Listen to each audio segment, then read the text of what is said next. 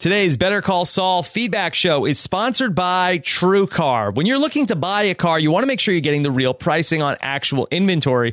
Unfortunately, a lot of the time, this isn't the case. People configure a car online only to find out that that car is not available. But with TrueCar, you get real pricing on actual inventory, not just pricing offered by TrueCar, pricing offered from the actual dealer and not just any dealer, a TrueCar certified dealer, which I can assure you that guy that Mike was at the junkyard with, he was not a TrueCar certified dealer. I can assure you of that. There is a carefully curated network of dealers committed to transparency, offering you a competitive market price because with TrueCar, you can easily find the car that you want and then TrueCar will show you what other people in your area are paying for the same car you're looking at. And then you'll know what a fair price is so you too can feel confident. Over 3 million cars have been sold to TrueCar users by the TrueCar Certified Dealer Network with over 13,000 TrueCar certified dealers nationwide. You could work directly with a TrueCar certified dealer contact and TrueCar users are more likely to enjoy a faster buying experience when they connect with TrueCar certified dealers, saving an average of over $3,000 off of MSRP. So when you're ready to buy, visit TrueCar to enjoy a more confident car buying experience. Some features not available in all states.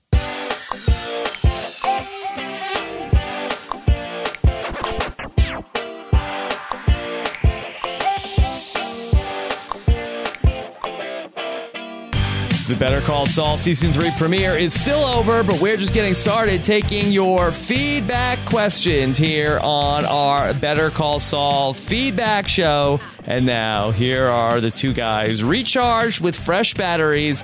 I'm Rob Cesternino. Here's Antonio Mazzaro. Antonio, how are you?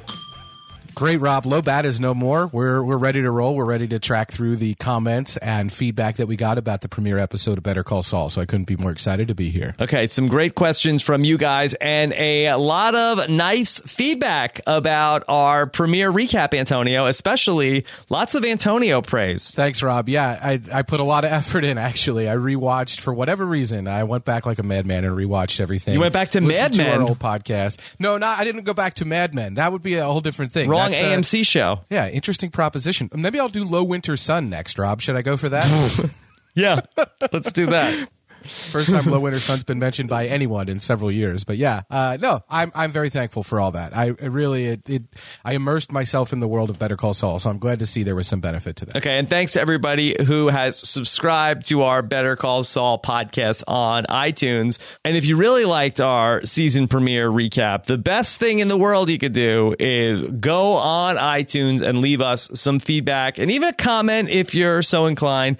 Honest star ratings only over on iTunes. Go to postshowrecaps.com slash BCS iTunes, postshowrecaps.com slash BCS iTunes uh, for that. We greatly appreciate it. Very much so. The subscriptions and the comments help us move up the charts there. And in doing so, more people get eyes on the podcast. We get more feedback. It's a continuous loop. So we'd love, uh, if you are so inclined, to go to iTunes, subscribe to our podcast, and leave us a review and, and comment there. Okay, Antonio, you and I last talked about Better Call Saul, but like 36 hours ago. Have you had any new Better Call Saul thoughts since that time? Sure, plenty. And a lot of them were generated by the feedback that we got or the comments that were left at postshowrecaps.com on the episode page for this uh, for this episode. So very thankful for the ongoing conversation and we'll uh, we'll jump into those throughout this episode.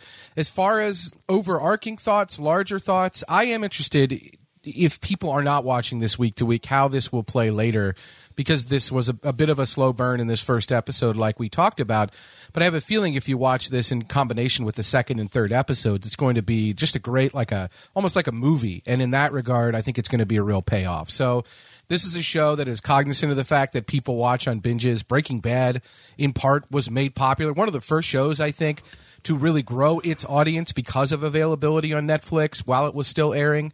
So I wonder if Better Call Saul is ever going to make it to that point, or if people are are are, are happy just to catch up with this one on a binge season over season. I do wonder if maybe this first two episodes were designed as sort of like maybe like a back to back nights, uh, like we had with the original Better Call Saul premiere, because even though I enjoyed all of the character development that went on here in this first night.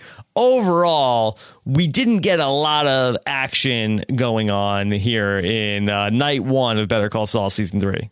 No, we didn't. And I, I know that there are people that are frustrated with that. And not that this is an action show necessarily outside of Mike, but we didn't really get anything paid off here in the first episode of season three. No, and we certainly got questions about that, which we'll get to. But I think you point out that Mike is the action oriented part of the show. And w- what Mike was doing in this episode was almost dialogueless caper that we didn't really know what it was until the end of the episode. And even that confused, uh, I think, a lot of the audience. So wasn't the most rewarding, fast paced Mike storyline in this episode either.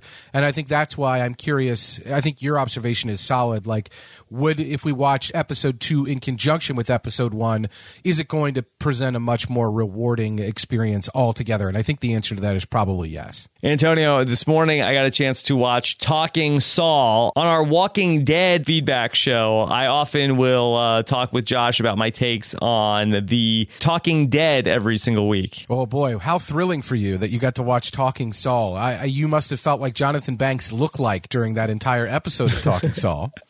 Yeah, I did think that Talking Saul was pretty fun. You know, it's always a thrill when they break out the four person couch.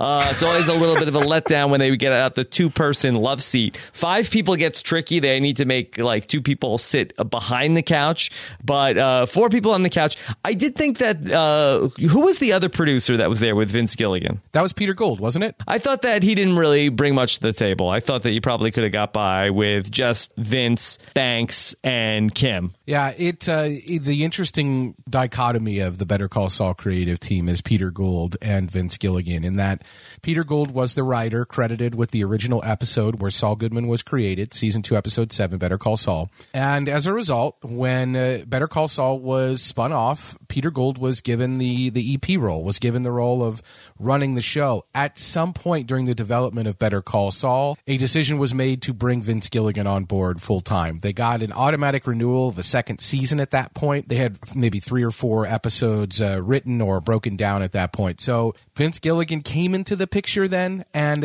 I don't know what their their relationship is like. I don't know who is driving the car, if it's a co-driving thing. But I think in these these moments when the two of them are in the same place, you do see a lot more Vince running the show, bossing it around, and it, Vince directed the first two episodes of this season. So I think that's a big part of it too. Is he just has a lot more to say about these episodes because not only was he in the room overseeing the story, but he directed the episode, so he had a, a lot bigger role. But overall, Vince Gilligan is funny. Jonathan Banks is funny. So I thought that I, I, enjoyed the Talking Saul. I mean, compared to some of the episodes of Talking Dead that we get, if there's not people on the couch that are funny, it can be tough sledding, Antonio. Well, and we didn't go to the route of, oh, we're going to have a celebrity who's a fan of the show come on and talk about No, I show. like that. Well, it depends who it is. If it's somebody who's a comedian, it can be good. If it's somebody who is sort of humorless about it, then uh, that is not good. But I don't think we've done that yet with Talking Saul. We have Because there have been so few of those episodes. Right. And I don't know that we're going to get another one probably until the finale. Is that right? Yeah, that's what they said. Yeah. Yeah. So this is a, it's just an interesting enterprise to begin with. And there's some valuable information there. There's also the Insider podcast that the editor Kelley Dixon does, where they record those months ago. They're recording that one basically, probably they were shooting episode six or seven or eight of the season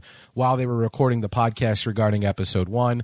They had much the same breakdown. They had Jonathan Banks. They didn't have Rhea Seehorn, but they or Seehorn, but they did have uh, they did have Jonathan Banks. They did have Peter Gould. They did have Vince Gilligan, and they had some other people who were loosely involved in the production of the show or have been in the past. And they usually talk about backstage production details on that podcast. They talk about how they set up specific shots, how long certain things took them, what some of the technical challenges were, uh, what some of the plans were that went awry. They don't spoil, at least in this particular episode, a lot of storyline details or even tip off a lot of where they're going. So that's interesting if you're really interested in the behind the scenes of the production of the show, which I think we all would agree the pacing or not, the storytelling or not, the way the show looks is gorgeous. Some of the things they do are unlike other shows on television, and they've really carried on the lineage from Breaking Bad in the way they make Better Call Saul. So it's really fun from that perspective. Antonio, you want to dive into some of the feedback questions that we got after episode one? Of course. Where do you want to start? Seems like a, lot of people wanted to talk about something, Rob, that was not actually present on this episode of Better Call Saul, at least specifically. There is this, I don't know if you want to call it a sword of Damocles, or there's this foreboding sense that something is coming to this show. I don't know. Maybe it was tipped off by the episode titles last year. Uh, but yeah, we know that Gus Fring, one of the big time characters from Breaking Bad, is going to be a part of the Better Call Saul universe this year. Vince Gilligan called it Hollywood's worst kept secret. Hollywood's it's his fault, Vince Gilligan. It's his fault that it's Hollywood's worst kept secret. So he could complain all he wants. But Yeah. but yeah, that is a thing where Gus Fring was featured heavily in the promotional materials for this show, for this season of this show. Uh, AMC built a Los Pollos Hermanos chicken restaurant, Rob, in Manhattan. Did you see this? I didn't know where it was. I remember sort of like reading a headline that they had built one. Yeah, so they are very heavily promoting Gus Fring, uh, character from the Breaking Bad universe, in as as entering into this season of Better Call Saul, and yet we did not see Gus Fring on this episode of the show. We had our first question then from Jonathan at Jonathan with an H on Twitter, and Jonathan asked, "How do you guys feel about all the Gus Fring advertising going into the season?"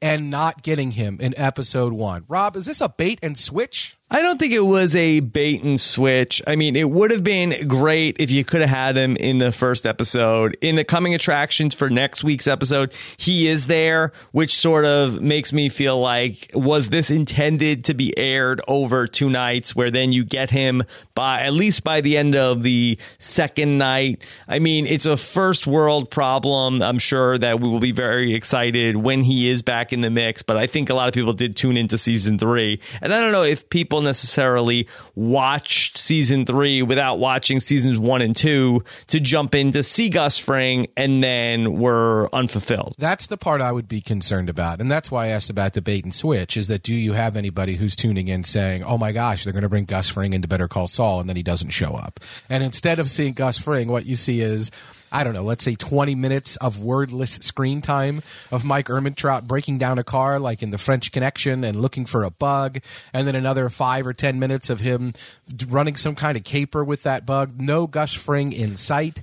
I do think it, it seems and we talked about this on our podcast breakdown, the recap of the premiere. It does seem like this road is going to lead to Gus Fring. It's just a matter of how exactly will it lead to Gus Fring? Is Mike going to get the drop on Gus Fring and end up identifying him, or is Mike going to end up in a position where Gus wanted him to end up all along, somehow in the woods a little bit, and Gus is still able to observe him from afar? Was this a test for Mike? Is what I'm wondering about. Rob was Gus Fring, a character we know from Breaking Bad, to be the kind of guy who is incredibly meticulous, incredibly detail oriented. Was he testing Mike's ability to find out who was tracking him? That's a very good question. I don't know necessarily if he's trying to make Mike jump through hoops before he meets him or if he just becomes impressed at the hoops that Mike jumped through and said, Hey, you should be working for me. Well, I asked that question because we had another question from KX who says, I agree completely that Better Call Saul is essentially two shows in one the Jimmy Kim Chuck show and the Mike show. To me, the Jimmy Kim Chuck show is more compelling because there are complicated relationships to explore in Jimmy and Kim and Jimmy and Chuck. My favorite part of Breaking Bad was the Walt and Jesse dynamic, and I feel like Mike is missing a main character to play off of. Does any of this make sense? I think Gus would be a great character for that purpose. Do you agree? Do you think we're going to get a Gus and Mike relationship that replicates these relationships that we're seeing both in Better Call Saul and we saw in Breaking Bad? These great character breakdowns between the two people where there's a lot going on. Is that the role you see Gus playing in the story? Playing the foil for Mike or playing this person for Mike to play off of? I really don't. I don't think that Gus is the type of character who's going to clash with Mike. If anything, they're kind of similar in that they sort of like go about about their business very professionally. There's no sort of wasted energy. Whereas these other pairings that we're talking about, Jesse and Walter White, where that they're at odds over everything from, you know, the methods to style to, you know, where they are at different points in their life, that they are opposites. And that's what makes them interesting. And even looking at Jimmy and Chuck, it's the same sort of thing where Jimmy is slipping Jimmy and Chuck is all buttoned up and proper and wants things to be a certain way. And they have conflict over that. I don't see a lot of conflict between Mike and Gus in terms of the way they approach things. Yeah, and that's the interesting part about how what this caper was about. If Mike gets the drop on Gus without Gus expecting it, that could generate conflict. If this was to test Mike's ability to actually find the tracking device and to get the drop on someone, and Gus is smart enough to see ahead that he might figure this out, and I better put myself in a position where I'm separate, then they're at arm's length, and maybe there is a little more conflict there. Gus is isn't sure if he should be threatened by this guy or not. Yeah. The writers have talked a lot about the difficulties of writing Better Call Saul. And one of the difficult things is that they would love to have Jimmy and Mike together all the time. They think that there is conflict between the two of those guys in terms of Jimmy being a little bit irresponsible and being a little bit all over the map, and Mike being very methodical and not irresponsible, and that the combination of the two of them is is lightning. it, it is just fantastic.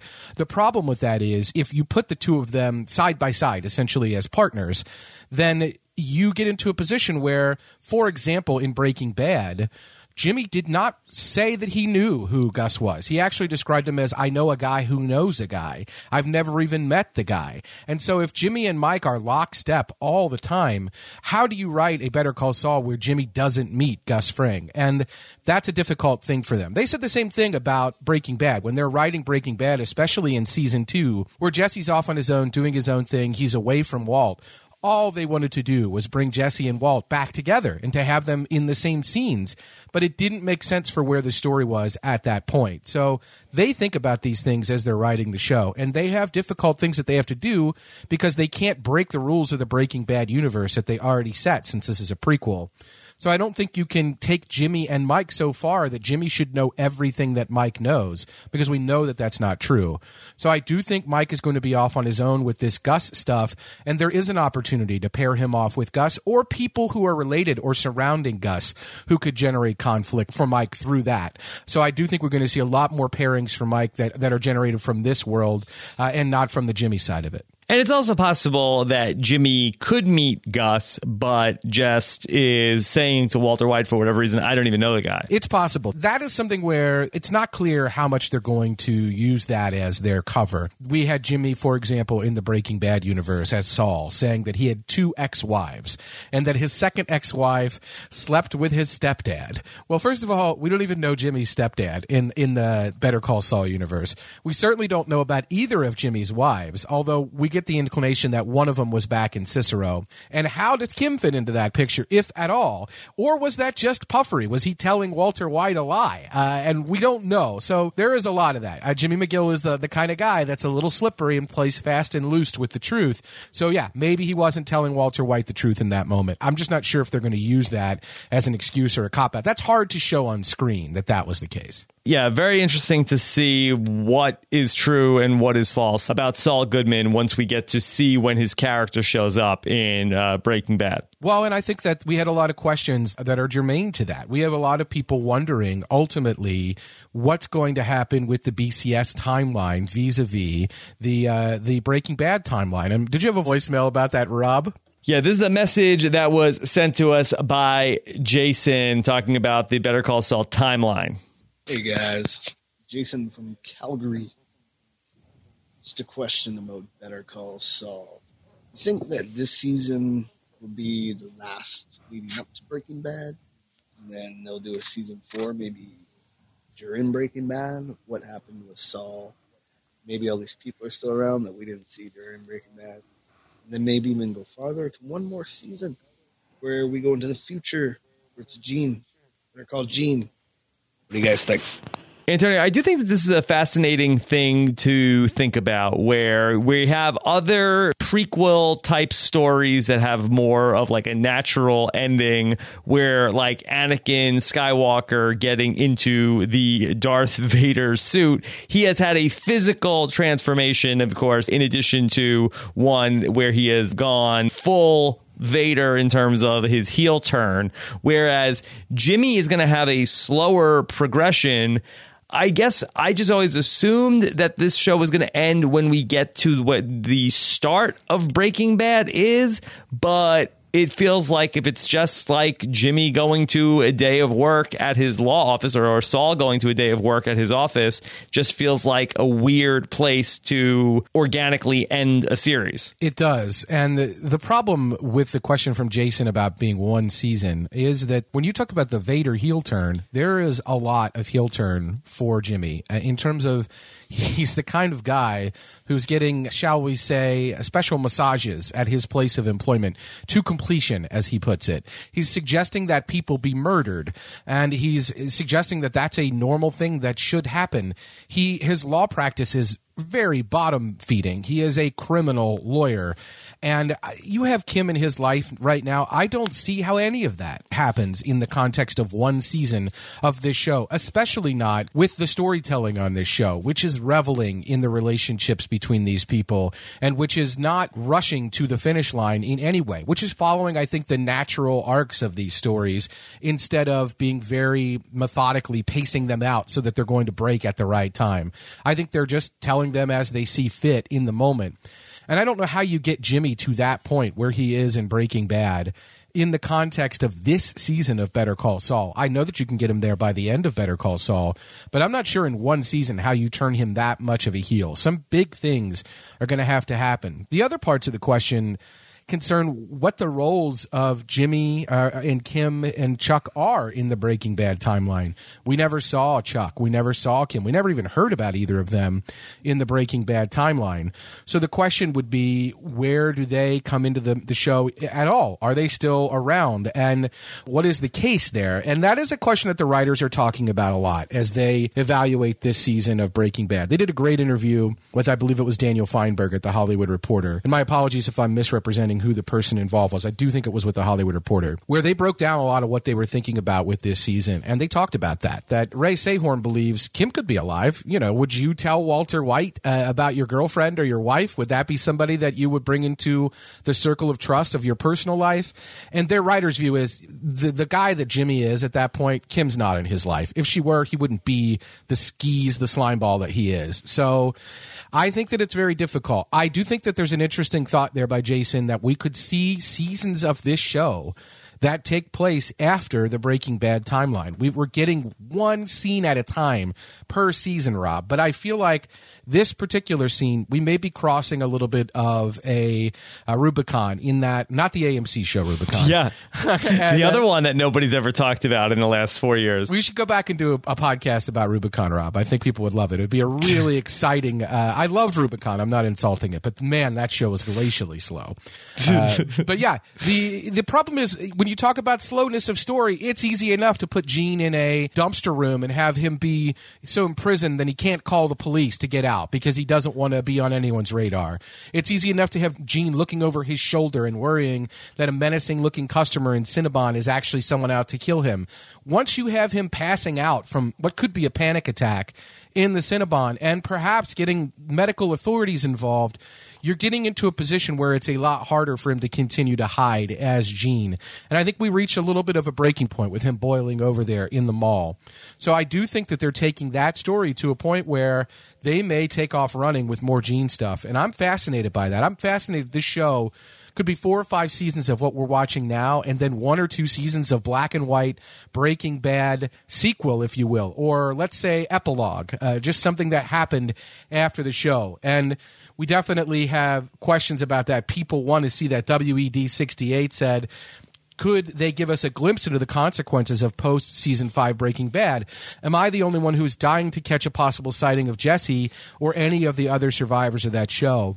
My question for you, Rob, is do you think the show needs a defined ending point before they go full in on that? Or do you think the show's just going to do that when they feel the time is right? Well, I wonder maybe if we eventually do get more of that in a final season a la Lost, and hopefully this is uh, not much of a spoiler for anybody who hasn't watched that. But in terms of like a Flash sideways type season where we get a bunch of things going on in the final season of Better Call Saul, but also, you know, uh, we might get like 10, 15 minutes in an episode of the flash forward to Gene stuff as well. That could be. That could be. We we have talked a lot on this podcast, and you mentioned, I think, brilliantly the Kansas City Royals lunchbox that Gene had, and how that was a shirt that Kim had worn in the last season of Better Call Saul, and how we associate both that color and that team iconography with Kim.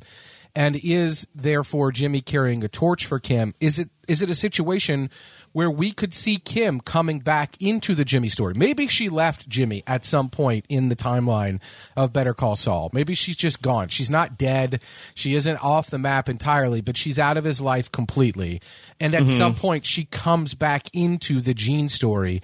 And rather than wrapping up storylines from Breaking Bad in the Gene timeline, rather than seeing Jesse and what he's up to or anything like that, what we actually do in the Gene timeline is we bring Kim back into that story and we bring them back together. And maybe he has a terrible life, but he's got Kim, and that's enough. Right. And what I really do like about that, and, and, I do think that that is ultimately where this goes, where he becomes so horrible that he loses her. She runs away, becomes full Saul Goodman. But in that story, in the Gene timeline, we do have an opportunity for the redemption of Saul Goodman, where he can go and find Kim and in some way try to make things right. And there is that opportunity for a happy ending, even though I sense it might not work out so seamlessly. I don't think that, that this is that kind of show, uh, considering, you know, where the ride ends up in Breaking Bad. I don't know necessarily if a happy ending is what we should be looking forward to from this Gene timeline,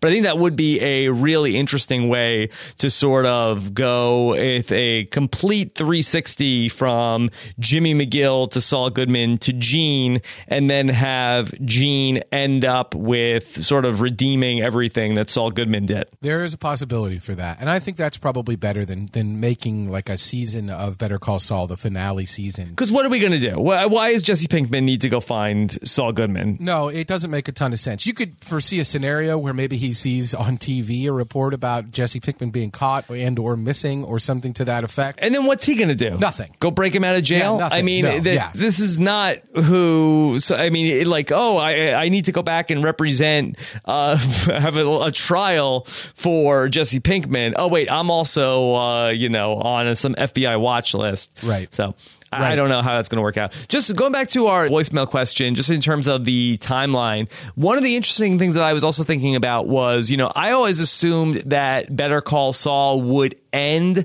before we got to the events of Breaking Bad, but we don't see Jimmy until what, 11 episodes into season two, if I have that right? Somewhere in there. I can't remember. I don't remember when we have our first appearance of Mike. I'm not sure if that's also in that same episode or it's not until season three that we get Mike. Is it possible that these two shows' timelines intersect where we are in the last season or two of Better Call Saul and we are already in the Walter White is working with Jesse Pinkman. Yeah, Better Call Saul is season two, episode eight. Uh, so we both did not have the number completely nailed down there, but we're in the in ballpark. Yeah, we're in that. Yeah. We're in that ballpark. It's uh, it's midway through season two, and yeah, you're right. There things are already. Jesse is the one who brings Walt in. They bring him into the the Saul Goodman timeline because they need a criminal lawyer. They need somebody to help them with their burgeoning enterprise and they need somebody to to help them deal with the things that are happening. And i think that In part, uh, this is powered by the fact that this is the episode where Badger is at a bus Yes. stop and we have all the incidents there uh, and everything that plays out. So we need to bring a lawyer into the story. But uh, the, the Saul Goodman character is not in a ton of Breaking Bad. I mean, he's in, he is a, a huge presence in the show. But as far as screen time, he's not a huge character. Similarly, Mike becomes a huge character uh, a- after a certain point because of what happens with the story of Breaking Bad.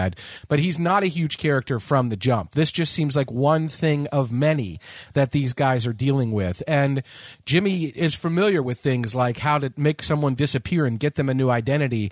It sure seems like it's something that he's done before. So, yeah, there are some issues there for getting to that timeline and for getting us to the point where we end up in that series. And I don't know that we're ever going to walk right into that with Better Call Saul. It's entirely possible that we will, but I feel like we might see a time jump at some point. I think that it would be pretty interesting to start to have like maybe we're overhearing about some of the events going on from the like first season of Breaking Bad. They could be all taking place at the same time, but I don't think that we're going to ever get to where we see Jimmy is then, uh, oh, I've got a meeting with Walter White and Jesse Pinkman. Uh, I don't think we're ever getting that far, but it might be interesting if there we were sort of like right butting up against when they come into his life. No, and if you'll recall, there's a moment in Breaking Bad where uh, he's being very threatened, Saul Goodman, and he's saying, Who sent you? Was it Ignacio?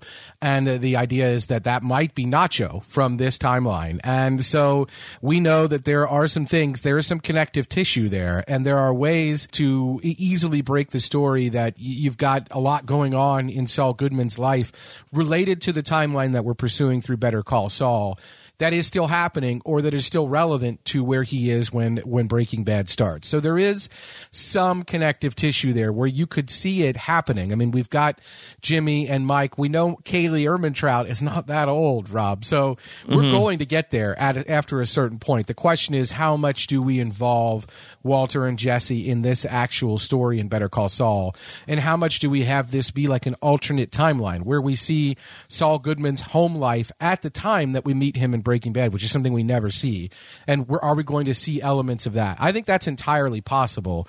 Uh, it would be interesting, I think. There are ways to make this where it could be an alternate perspective on the events of Breaking Bad. Like you say, first you hear about these things that are happening, then you're part of the story, but you have other things going on. You have other people that you're helping. You're not a one client lawyer. So it could be part of this story, but not the whole story. It's there's a lot of work they have to do. This is not an easy task. I mean, I know they signed up for it, but it's not easy. Right. Like there are like two lives of Tony Soprano, one of his work life and one of his family life. Either one of them could have been a show. The Sopranos covered both, but theoretically, you could have seen only Tony Soprano at work or any of us, I guess, and then to have a totally different person uh, in their home life. Right. That could easily be the the way that we go with this, and this is the home life version of the show. I don't think that that's where we're gonna go with it, but it would be interesting. Like we don't know necessarily like does uh, Saul Goodman go home and he's like roommates with Chuck during Breaking Bad? Doubtful, but I guess it's on the table. I think a lot's on the table. he has a nicer car in Breaking Bad, but a, a much junkier office, and a certainly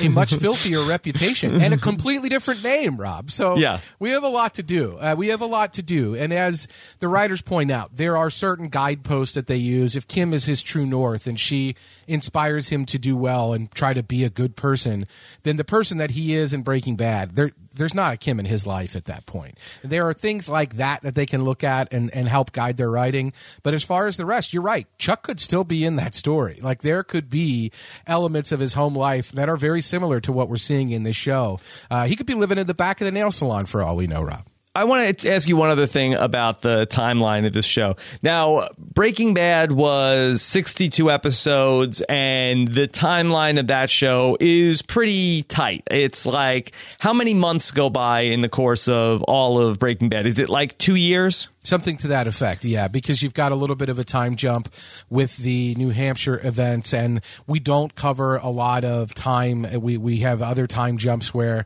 we skip ahead and we have montages and things like that. But the whole thing is less than three years. And this was something that Vince Gilligan was talking about on Talking Saul about how they've really had no time jumps, and both of the seasons sort of just picked up from the moment that they left off from. So we really have not moved very far in terms of is it like six months even from the beginning of the events of Better Call Saul? It seems like it's not it's not a very long time right? It's probably at most it's six to like nine months maybe at most uh, you've got not a very long time. And I, I, think breaking bad tracked its time with the bacon in the breakfast uh, when mm-hmm. we saw the 50th birthday in the pilot and then we saw essentially the, the flash ahead is the 52nd birthday. So you've got all of year 50 all of year 51 and into year 52 so into a three a third year of the timeline.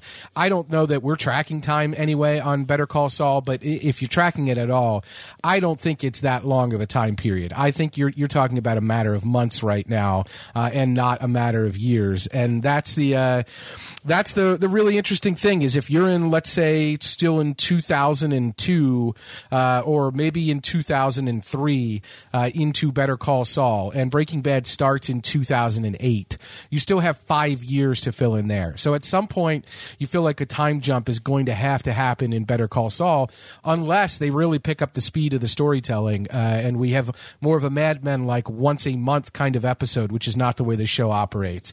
So at some point, you have to foresee some kind of time jump. And the other thing with this is, I don't see this show being on some sort of Walking Dead type, endless, uh, let's do 15 seasons of this. To me, I feel like with all the people that are involved, I, I don't see this show going longer than five or six seasons. Do you? No, and I think The Walking Dead can always kill somebody if they feel like that person wants off the show or they don't want to be involved in this endless slog. They can they can kill them, and that's an easy mechanism. Certainly, this show could do that. But as far as the main characters go, you can't really kill them. You could kill Chuck, or you can kill Kim, or you can kill Howard. You can't kill Jimmy or Mike. The other element of that, of course, is the ratings, and hopefully they'd be able to make Better Call Saul as long as they wanted. But there are questions, and there have been questions dogging the show after a certain point uh, about the ratings things. Uh, right now, this show came back to 1.8 million viewers with a 0.7 in the demo. Even if that gets adjusted up, the the best of last season was 1.0 in the demo and somewhere in the neighborhood of 2.5 or 2.6 million viewers. So you're well off the best of last season. When last season ended, we were at 0.85 in the demo and 2.2 million viewers. So they're not bleeding viewers, but it's not exactly crushing it. And uh, without spending a ton of time on this, um, that could affect budgets. That could affect long term, but it's not one of those things where it's such a smash like The Walking Dead that they literally want them to make it forever. Um, this is a thing where the ratings are not big enough that they're going to want them to make it forever per se. I know the budget's pretty high on the show, and uh, the people that are involved get a lot of money. Vince Gilligan does not come cheap. Uh, Bob Odenkirk and everybody that are linked to the show, the way that it's shot, the the impressive things that they do, it's not a cheap show. So I don't know ultimately how long that AMC wants them to make this show, and maybe the prestige of it is enough for them to make it forever. But I'm thinking you're thinking about a five or six season show. Remember, Breaking Bad itself only ran for five uh, real seasons, six if you count the divided final season. And I really don't understand why AMC doesn't put Better Call Saul into the Walking Dead uh, time slot. I'm not sure why Into the Badlands is the priority. And if that is, why not wait for Into the Badlands to be over in a couple of weeks to start this season? This, uh, I don't really know. But perhaps uh, I was listening to the new uh, Alan Sepinwall TV Avalanche podcast recently, and they're talking about how all these shows are coming on in April because uh, this is prime time for getting nominated for Emmys, so maybe that factors into it. But it just seems to me that the Sunday night time slot speaks to prestige drama, which I'm pretty sure is what this is supposed to be, right? It is. It is. And I think you make a great observation about how why not just wait two weeks? But I don't know. I think they're trying to launch the next Walking Dead. They tried it with Fear the Walking Dead. I think Into the Badlands, they hope, is one of those shows. And by that, I mean a show that's a flagship show for them, not a prestige show, but a show that is going to pay for the prestige shows that they want to make, that's going to pay and get them the Emmy nominations, which Better Call Saul does do. Uh, and keep their network with the reputation that it has of making really prestigious shows like Mad Men and like Breaking Bad. So I think that they see as you're putting they see Better Call Saul as more of the prestige show, and they see Into the Badlands and Walking Dead as these genre shows that are popcorn shows that people will tune in in larger numbers to watch. And I think maybe that's why they're trying to make Into the Badlands into something bigger than it is. That said, I don't think it's actually doing well in the ratings either, is it? That's the ultimate goal here, is that they're serving many masters as a network as well. And initially when AMC started doing these shows, they were AMC American movie classics. And so Mad Men, right. which HBO passed on, was a natural fit for them because it was like, oh, this is of a period with a lot of movies that will be showing anyway. So our natural audience for these movies is going to love this show. And I think that they have to they have to analyze these decisions now that they're much bigger as a network and they have this reputation for prestige TV. They have a lot of different things to do and a lot of different things in the balance. And I think that they're trying to serve a lot of those different things with how they plan these out. And Into the Badlands is definitely no Walking Dead when it comes to the ratings, but you're right it's in a better time slot than Better Call Saul. And in that better time slot, it looks like from this past Sunday night with no Walking Dead lead in, about a million and a half ratings, which was like the uh, ninth or tenth best on cable TV for the night. So again, uh, you know, nothing to write home about. It looks like that the Better Call Saul numbers are better on a Monday night than Into the Badlands on a Sunday night. But I guess that it does sort of, uh, it is more on brand with The Walking Dead in terms of action than this is. That's not a good sign for them because their premiere they had 3.4 million viewers and 1.4 in the demo, which is double across the board what Better Call Saul is doing. And again, that's your time slot. That's with The Walking Dead there, uh, and so that doesn't necessarily bode well. Uh, AMC is in a difficult situation. I think most people would agree, and I don't want to make this a Walking Dead feedback show, but I think most people would agree that you you start to talk about diminishing returns when you get to a season seven, season eight, season nine of The Walking Dead. It's it's a lot of stuff that's been dragged out or stuff that you you feel like they're maybe just not doing things or doing them a certain way because they need to keep making the show. And I'm sure AMC is desirous of another big hit obviously and it's not going to be Better Call Saul. It's not going to be Into the Badlands. The question is how long are they happy with Better Call Saul being what it is? And is there a breaking point? And would that influence the writing decisions? If they tell them look ratings aren't great. We can see maybe two or three more seasons. So if you want to do your time jump now's the time. If you want to tell that post Breaking Bad story, get into it. And I'll be curious to see if the Gus Fring and Breaking Bad part of this do increase the ratings for Better Call Saul. Are people going to be tuning in once they know that he's on the show? And Vince Gilligan did say on Talking Saul that he felt like that there are episodes this season that it feels like this is the 63rd episode of Breaking Bad, and I don't know how much pressure is being put on them by the network to like, hey, uh, when are you guys going to get to the Breaking Bad stuff? Because uh, that's what the viewers want. So I think that we are going to get to more of that. Also, just in my own watch of Breaking Bad, I don't know how it was for you, Antonio, but I really feel like that towards the end of season two was when it got great. And then once season three came along, that's when it got off the chain. Season two itself is the slowest season of Breaking Bad, and it would probably be the season that is most in line with a lot of what we see on Better Call Saul in terms of leg stretching and things that take longer to develop. That said, the end of season two is a walloping punch, and then we hit season three, we hit the ground really running, and it's just nonstop after that. Uh, the I think season one is pretty action packed, Rob. I think you're talking about multiple murders within the course of the first seven episodes there, six episodes, uh, and you're talking about a lot of insane stuff breaking in that first quick season before the writer's strike shortened it. Uh, but yeah, season two is a lot slower, and then season three really takes off. So I'll be curious since season two is the timeline of when when Saul Goodman enters the picture. Uh, we're still in the slower elements of Breaking Bad in season two. There, uh, if we find ourselves at the fastest part of Better Call Saul, which would be then the slowest part of Breaking Bad at the same time, that would be fascinating to me if that's the case. All this talk, Rob, Better Better Call Saul, Breaking Bad. Uh, we had a email uh, from Nadu from New York York, who said, "Please settle a dispute between my wife and I." I'm already worried, Rob. Uh, oh boy.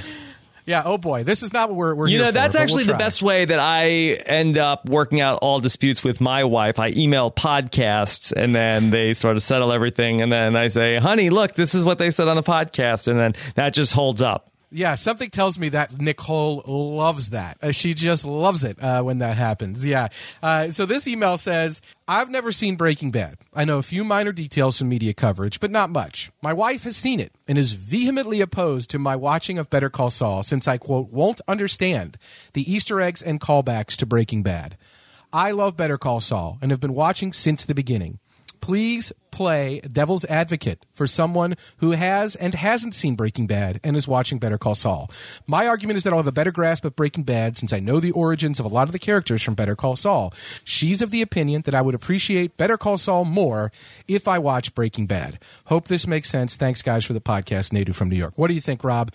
Where where do you fall down on this? Do the people who have seen Breaking Bad appreciate Better Call Saul more, or if you haven't seen Breaking Bad, are you going to appreciate it more because you watch Better Call Saul? I mean, I think that there are certain things that are in this show that if you did not watch Breaking Bad, then they have no significance to you. Like I think that there are moments where it's like a reveal, and you say, "Oh, it's that guy from Breaking Bad," and it's like, but if you don't know who that person is, it's like I, I don't get it. A so uh, I don't think it should stop anybody. If you don't want to watch Breaking Bad, I think you can enjoy the characters on this show without it. But I feel like that you are not getting the full experience if you did not see Breaking Bad. It's difficult for me since I just watched both of them. I probably could have watched Better Call Saul first and then gone into Breaking Bad. I don't know why my brain didn't work that way, but I went and watched Breaking Bad first and then watched Better Call Saul and I probably should have done it like the Godfather epic trilogy chrono- chronological edit way yes. or whatever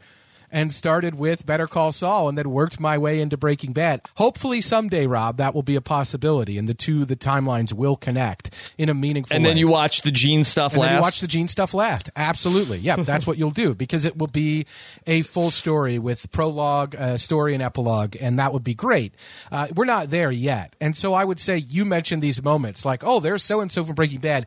It literally happens at the end of the Better Call Saul pilot. We immediately get into that. Uh, we're doing it right away. And so I think that that is such a treat for people who have seen Breaking Bad to see Tuco more and to get more of that. When you see Hector Salamanca not in a wheelchair, walking around, talking and not ringing a bell, it is such a treat. I, am sure it's still great to see these people. Mark Margolis is a great actor to watch on the show, regardless. But I do think by watching Breaking Bad, it's a much more rewarding experience on Better Call Saul. I'm just not sure. I think that there is some validity to the point that once you've seen all of Better Call Saul, if you haven't seen Breaking Bad, Breaking Bad will be a really cool experience for you. Uh, but I, I mean, I, I, don't know. There are probably people in this audience, and Rob, I think you're going to be one of them at some point where they've shown their kids the Star Wars movies, and they have to make mm-hmm. that decision. Do I do I even let them know that Jar Jar Binks exists? Do I let them know that there are even prequels, or do I just start with the prequels and say watch them all? Well, my son is three and a half, and he's old enough to watch that. Although we don't really watch the actual movies. That, uh, if anything, we watch sort of like the Lego versions of all of them. But he doesn't really care about the prequel stuff. It's very confusing for him. Of okay, Obi Wan Kenobi is this old guy, and then and now no no no now this is Obi Wan Kenobi. He it, it just the the two things he doesn't really understand aging yet. that makes a lot of sense. Yeah. Uh, he can't wrap his head around. Wait, hold on. That's not Obi Wan Kenobi. Obi Wan Kenobi is this wait, guy. So that's Darth Vader. Why isn't he in the suit? Like it does it. Yeah. Yeah. Well, why is he a kid now? I don't like. He doesn't. He doesn't really get the concept of the space time continuum. Yeah. Not, I don't blame him. Like he's not. He's just not thinking. No, no. This is from before. This happened before the stuff that he's you not know. thinking fourth dimensionally, Rob. no, he's not. There's a problem he's not. There. So maybe I. So I need to wait uh, that I or I have to show him Better Call Saul first, and then he can watch Breaking Bad because he won't understand that. No, this is Jimmy before. Why is Mike alive again? He won't really. Well, I'll tell it. you what. I would love to hear from one of our great listeners, Johnny D. Silvera, who I know went back after season two of Better Call Saul, having not seen Breaking Bad, and then fully watched and binged uh, and tweeted great observations about his first watch of Breaking Bad. And he knew a lot. Uh, I think similar to Naidu, he knew who people were. He knew certain things from media coverage, but he didn't know the full blow by blow of the story. And so I would love to hear from any listener who had not seen, because I put out a request. If you haven't seen Breaking Bad, I put out a request last year at the finale of our Better Call Saul coverage. Go watch Breaking Bad and, and treat yourself to that. And Johnny D. Silvera did that. I would love to hear now if that changes the Better Call Saul experience and how it changes it. If if that is something that is more positive or negative. I feel like with this season of Better Call Saul, we're getting into a position now where watching Breaking Bad will really, really, really be more valuable. Uh, I think the first two seasons of Better Call Saul, there were those little Easter eggs and great moments.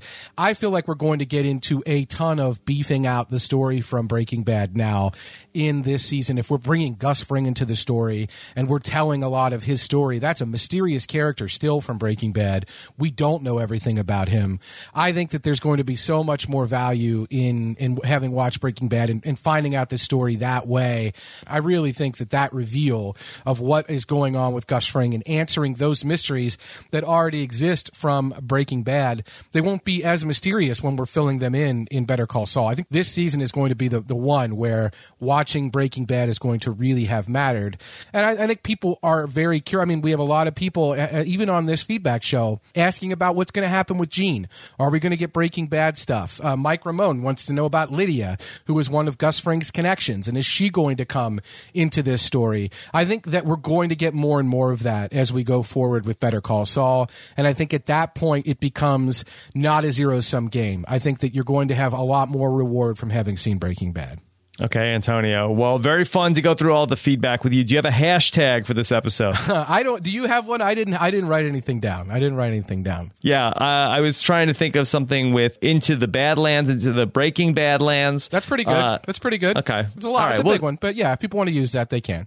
It's a lot there. Or they could just like tweet us and tell us that they uh, enjoyed the feedback show. We always appreciate that. Antonio's on Twitter. He's at AC Mazzaro. I'm at Rob Cesternino. Now, Antonio, I know a lot of our post show recaps listeners are getting pumped up for the highly anticipated return of your podcasting with Josh Wigler about the leftovers. The leftover, the ratings smash that is the leftovers, Rob. Yeah, people are. I think all the the viewers of the leftovers are are tweeting and messaging. We will be back covering the leftovers season three, the final season, which premieres on Sunday night. I have seen critical praise of this final season that is unmatched of just about anything I've seen. So I'm very excited. And you guys do a fantastic job on the podcast also. There are not a lot of leftovers podcasts out there, and uh, probably not many are going to show up for this uh, final season. So I think that uh, this is now you and Josh back together, uh, another opportunity to shine. yeah, I think there were more. At some point, point, two percent of the leftovers podcast departed, Rob, and I think that's a big. big I think like 92% of them departed. Well, we'll be back. We're going to try to record a quick preview of season three. Not spoiler. Uh, there isn't much spoiler, but uh, we'll get into some of the things that we're looking forward to or hoping from a final season. You can also go back into our feed and, and listen to Rob, you and I, and Josh and AJ Mass recorded a season wrap up of season two, where we talked a lot about what we might want to see from a season three of The Leftovers, a final season of The Leftovers. Josh and I did the same thing with a feedback show in the final season of The Leftovers. Those are already up, but we'll do a quick preview before season three starts, and then we'll be back after season three, uh, recording and covering each of the eight episodes of this final season of The Leftovers. Yeah, I'm really looking forward to it. I really love uh, The Leftovers. I had binged all of season one and then season two while it was still on. And I got done just in time to watch the finale. And I'm very much looking forward to uh, watching all of it live uh, with you guys uh, and hearing what you have to say. So be on the lookout for that. All on postshowrecaps.com. You can subscribe to everything also as well at postshowrecaps.com slash iTunes. All right, Antonio. Looking forward to getting back together after this week's episode. If you guys have feedback questions about episode number two, send them in for our recap. We are just doing a feedback show for episode number one. We're on the Talking Saul schedule. So send those in as you watch the episode. BCS at postshowrecaps.com. You could send them to us on Twitter or leave them in the comments on postshowrecaps.com. And of course, voicemail us at postshowrecaps.com slash voicemail. All right, Antonio, always a pleasure. Always a pleasure, Rob. Thank you, everyone, for listening. All right, take care, everybody. Bye.